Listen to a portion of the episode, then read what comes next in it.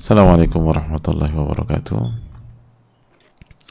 بسم الله الرحمن الرحيم الحمد لله رب العالمين وبه نستعين على أمور الدنيا والدين والصلاة والسلام على أشرف أنبياء والمرسلين وعلى آله وصحبه ومن سار على نهجه بإحسان إلى يوم الدين وبعد اللهم إنا نسألك علما نافعا ونعوذ بك من علم لا ينفع Hadirin Allah muliakan Alhamdulillah kita panjatkan puji dan syukur kita kepada Allah Tabaraka wa Ta'ala atas nikmat yang Allah berikan kepada kita. Nikmat yang nggak bisa kita hitung nggak bisa kita kalkulasikan. Wa in ta'uddu ni'matallahi la tuhsuha. Dan jika kalian ingin menghitung-hitung nikmat Allah kalian nggak akan pernah mampu bisa menghitungnya. Nikmat mata saja kita nggak bisa menghitungnya hadirin. Lalu bagaimana dengan nikmat iman, nikmat Islam, nikmat ilmu, nikmat hidayah. Maka hendaklah kita bersyukur kepada Allah dan kita padukan dengan beristighfar kepada Allah tabaraka wa taala. Semoga Allah mengampuni segala kekurangan dan kekhilafan kita. Dan semoga Allah memberikan kita ilmu nafi, ilmu yang bermanfaat, yang berguna bagi kita di dunia dan di akhirat. Hadirin Allah muliakan sebagaimana salawat berdering salam semoga senantiasa tercurahkan kepada Rasulullah alaihi salatu wassalam beserta para keluarga, para sahabat dan orang-orang yang istiqomah berjalan di bawah naungan sunnah beliau sampai hari kiamat kelak. Hadirin yang semoga Allah muliakan kita akan kembali uh, pembahasan kita di penghujung bab uquqil walidain durhaka kepada orang tua.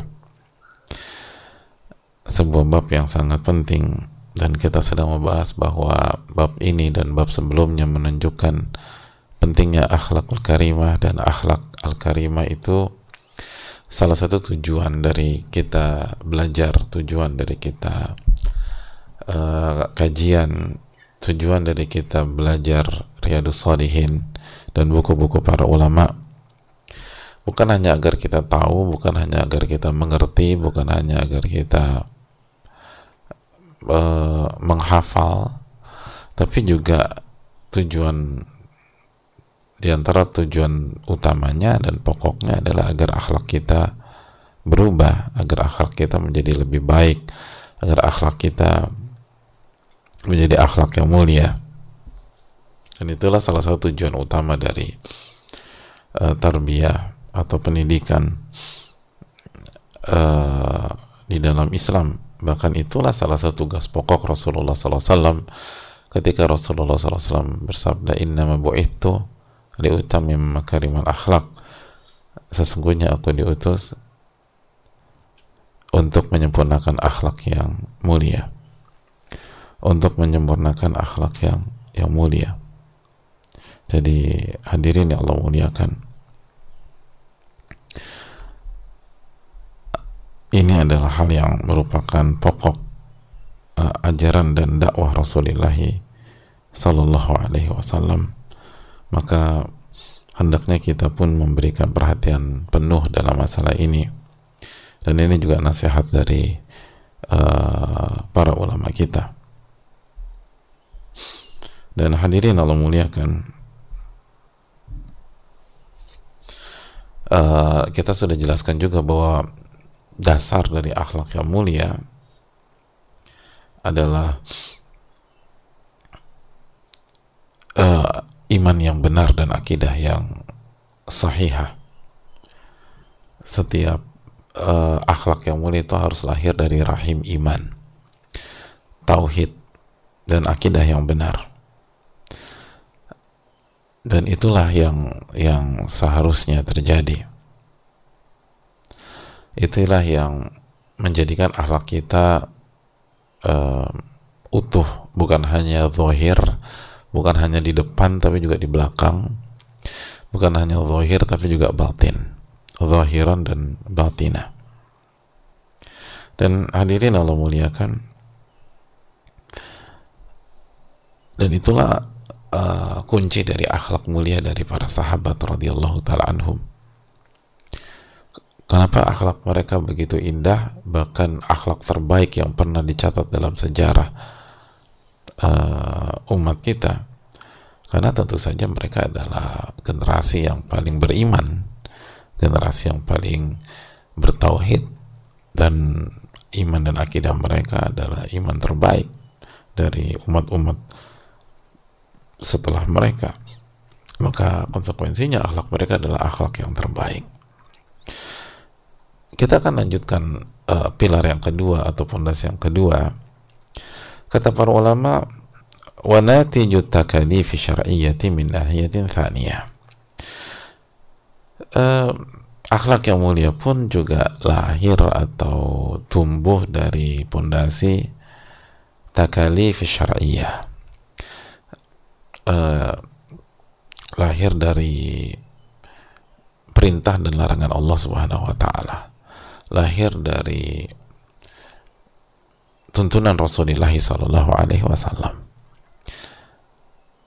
Artinya kalau seseorang itu mengamalkan perintah dan larangan, do's and don'ts yang Allah Subhanahu wa taala gariskan, Allah Subhanahu wa taala bakukan, Allah Subhanahu wa taala uh, terangkan di dalam Al-Qur'an dan Nabi kita alaihi salatu wassalam terangkan di dalam sunnah Nabi wasallam maka secara otomatis kita akan berakhlak mulia secara otomatis.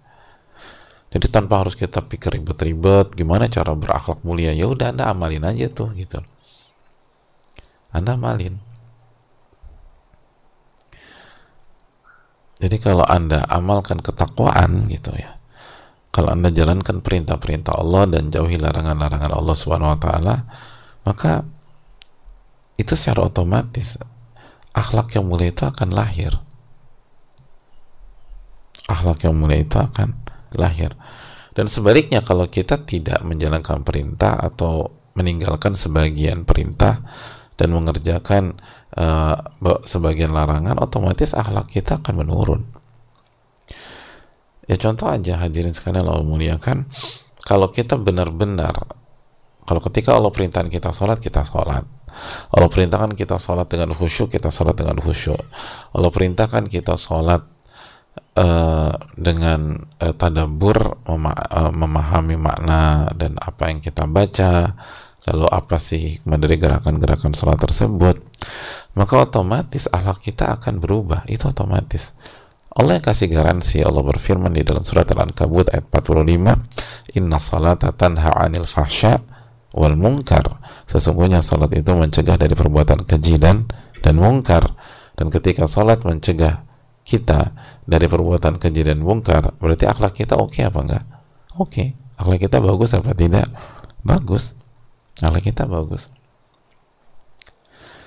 Jadi itu secara otomatis gitu loh itu secara uh, otomatis. Jadi nggak usah nggak usah uh, ribet-ribet gitu loh. Nggak usah uh, jelimat-jelimat berpikir contoh yang lain misalnya puasa ya. Puasa ketika Allah perintah kita puasa ya ayyuhalladzina amanu kutiba alaikumusiyam wahai orang-orang beriman diwajibkan atas kalian berpuasa. Dalam surat Al-Baqarah ayat 183 kama kutiba ala ladhina min qablikum la'allakum tattaqun. Sebagaimana yang diwajibkan atas umat-umat sebelum kalian agar kalian ber agar kalian bertakwa. Lalu kita benar-benar puasa. Dan puasanya bukan hanya puasa zohir aja tapi benar-benar kita puasa zohiran wa batina. Maksudnya berpuasa uh, dengan dengan fisik kita dan dengan hati kita. Maka secara otomatis akhlak kita akan baik gitu loh. Karena untuk mencapai uh, puasa yang yang benar-benar di level yang tinggi maka kita masih ingat sabda Nabi kita alaihi salatu wassalam dalam hadis Bukhari, Abu Dawud, Tirmidzi, "Man lam yada' qawla zur wal 'amala bih, man lam yada' qawla zur wa 'amala bih." Barang siapa yang tidak meninggalkan ucapan dusta dan uh, perbuatan-perbuatan dosa, falaysa lillahi hajatun fi an yada'a ta'amahu wa syarabah. Falaysa lillahi hajatun bi an yada'a ta'amahu wa syaraba. Allah tuh nggak butuh ketika dia berpuasa. Allah nggak butuh ketika dia meninggalkan makan dan minumannya. jadi nggak ada gunanya makan dan minuman yang dia tinggalkan. Nggak dapat pahala dan lain-lain. Jadi untuk mendapatkan kualitas puasa yang baik maka anda tidak boleh berbicara dusta dan anda tidak boleh melakukan perbuatan-perbuatan yang tercela. Dan otomatis ketika seseorang meninggalkan uh, ucapan dusta dan uh, perbuatan-perbuatan yang tercela agar puasanya diterima oleh Allah agar puasanya punya kualitas yang baik maka secara otomatis akhlaknya akan mulia. Bukankah salah satu akhlak yang tercela adalah dusta kebohongan dan sebaliknya akhlak yang mulia adalah kejujuran? Dan begitu seterusnya jadi dengan dengan mengikuti perintah dan lara, dan menjauhi larangan Allah Subhanahu wa taala, itu otomatis akhlak kita akan baik. Akhlak kita akan baik, hadirin Allah muliakan. Begitu juga dengan haji misalnya. Haji dengan kita me mengejar haji yang mabrur, otomatis akhlak kita akan baik. Allah berfirman dalam surat Al-Baqarah ayat 197 Allah mengatakan Allah berfirman Al-Hajju Asyuru Ma'lumat. Dan haji uh, dilaksanakan di bulan-bulan uh, yang telah diketahui. Faman farada fihinna al-hajja fala rafatha wala fusuqa wala jidala fil hajj. Para siapa yang difardukan haji diwajibkan haji maka uh, fala rafatha wala fusuqa wala jidal. Tidak ada rafath dan tidak ada kefasikan dan tidak ada perdebatan di dalam pelaksanaan ibadah haji. Jadi Allah melarang kita rafas, melarang kita melakukan kefasikan dan uh, jidal dan debat kusir pada saat haji. Karena kita debat kusir dalam masalah haji. Dan kita tahu bersama-sama rafat adalah uh, pendahuluan menuju hubungan intim dan fusuk adalah dosa kemaksiatan dan jidal debat kusir. Otomatis ketika seseorang meninggalkan tiga hal ini dalam melaksanakan hajinya karena menjalankan perintah Allah Subhanahu wa taala dan untuk mengerjakan haji yang mabrur agar dosa-dosanya diampuni oleh Allah Subhanahu wa taala otomatis selama haji dan selama ha dan hajinya itu akan memberikan inspirasi akan memberikan power sehingga dia bisa berakhlak berakhlak yang mulia di haji maupun setelah haji Bayangin orang selama haji itu tidak tidak menjaga dirinya dari debat kusir, melarang uh, menahan dirinya dari ucapan-ucapan yang fasik, ucapan yang dosa, yang maksiat, lalu juga dia tidak rafas. Itu kan luar biasa diri. Hajinya otomatis berkualitas dan secara otomatis dia berhaji dengan kualitas yang baik dan akhlak yang mulia. Otomatis dan dan uh, ketika dia merasakan kenikmatan dan keberkahan memiliki pola seperti itu maka pola itu akan dibawa ke tanah airnya atau ke kampung halamannya. Lalu dia terapkan itu terus. Dia tidak fasik dia tidak melakukan dosa dia tidak bermaksiat. Dan dia juga menghindari debat kusir. Jadi hadirin Allah muliakan ternyata benar-benar apa yang dikatakan Nabi SAW itu bukan isapan jempol itu real. Innama bu'ithu liutami memakarimal akhlak. Sesungguhnya aku diutus itu untuk menyempurnakan akhlak yang yang mulia. Karena seluruh ajaran Rasulullah SAW itu mengajarkan atau uh, fungsinya adalah untuk menyempurnakan akhlak yang mulia. Itu yang Nabi kita alaihi salatu wasallam sebutkan dalam hadis riwayat Bukhari dalam Adabil Mufrad. Innama bu'ithu atau bu'ithu liutami memakarimal akhlak wa itu liutamima makarim al akhlak. Aku diutus itu untuk menyempurnakan akhlak yang mulia. Jadi hadirin Allah muliakan. Uh, kalau kita ingin punya akhlak yang mulia, kita harus dekat dengan sunnah Rasulullah SAW. Kita harus mengamalkan uh, syariat yang Allah Subhanahu Wa Taala uh, terapkan kepada kita atau tetapkan kepada kita, dan berarti kita harus belajar dan salah satunya Riyadus Salihin karena Riyadus Salihin mengajarkan sunnah Nabi SAW atau Imam Nawawi rahimahullah dalam Riyadus Salihin mengajarkan kita sunnah Nabi SAW dalam kehidupan sehari-hari. Ini daily activity. Yang kalau kita kerjakan itu di setiap hari otomatis tanpa harus mikir ribet-ribet akhlak kita berubah ya, simpel kalau kita amalkan seluruh dalil dan seluruh hadis dalam bab berbakti kepada orang tua.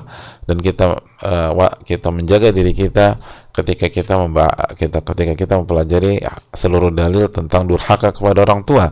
Otomatis hubungan kita dengan orang tua akan baik dan orang tua kita akan melihat anakku tuh akhlaknya mulia ya. Anakku tuh akhlaknya masya Allah. Secara otomatis jadi yang kita butuhkan adalah belajar lalu amalkan, belajar lalu amalkan, belajar lalu amalkan dan yang kita pelajari adalah sunnah Nabi SAW yang valid, yang sesuai, yang ada dalilnya dari Al-Quranul Karim dan hadis-hadis Nabi SAW yang sahih. Itu otomatis semua berubah. itu yang perlu kita renungkan dan uh, resapi hadir dalam dan semoga Allah memberikan taufik kepada kita dan itulah pilar yang kedua mari kita terus belajar dan mengamalkan sunnah Rasulullah SAW saya rasa cukup dan semoga Allah memberikan taufik kepada kita. Subhanakallahumma wa Assalamualaikum warahmatullahi wabarakatuh.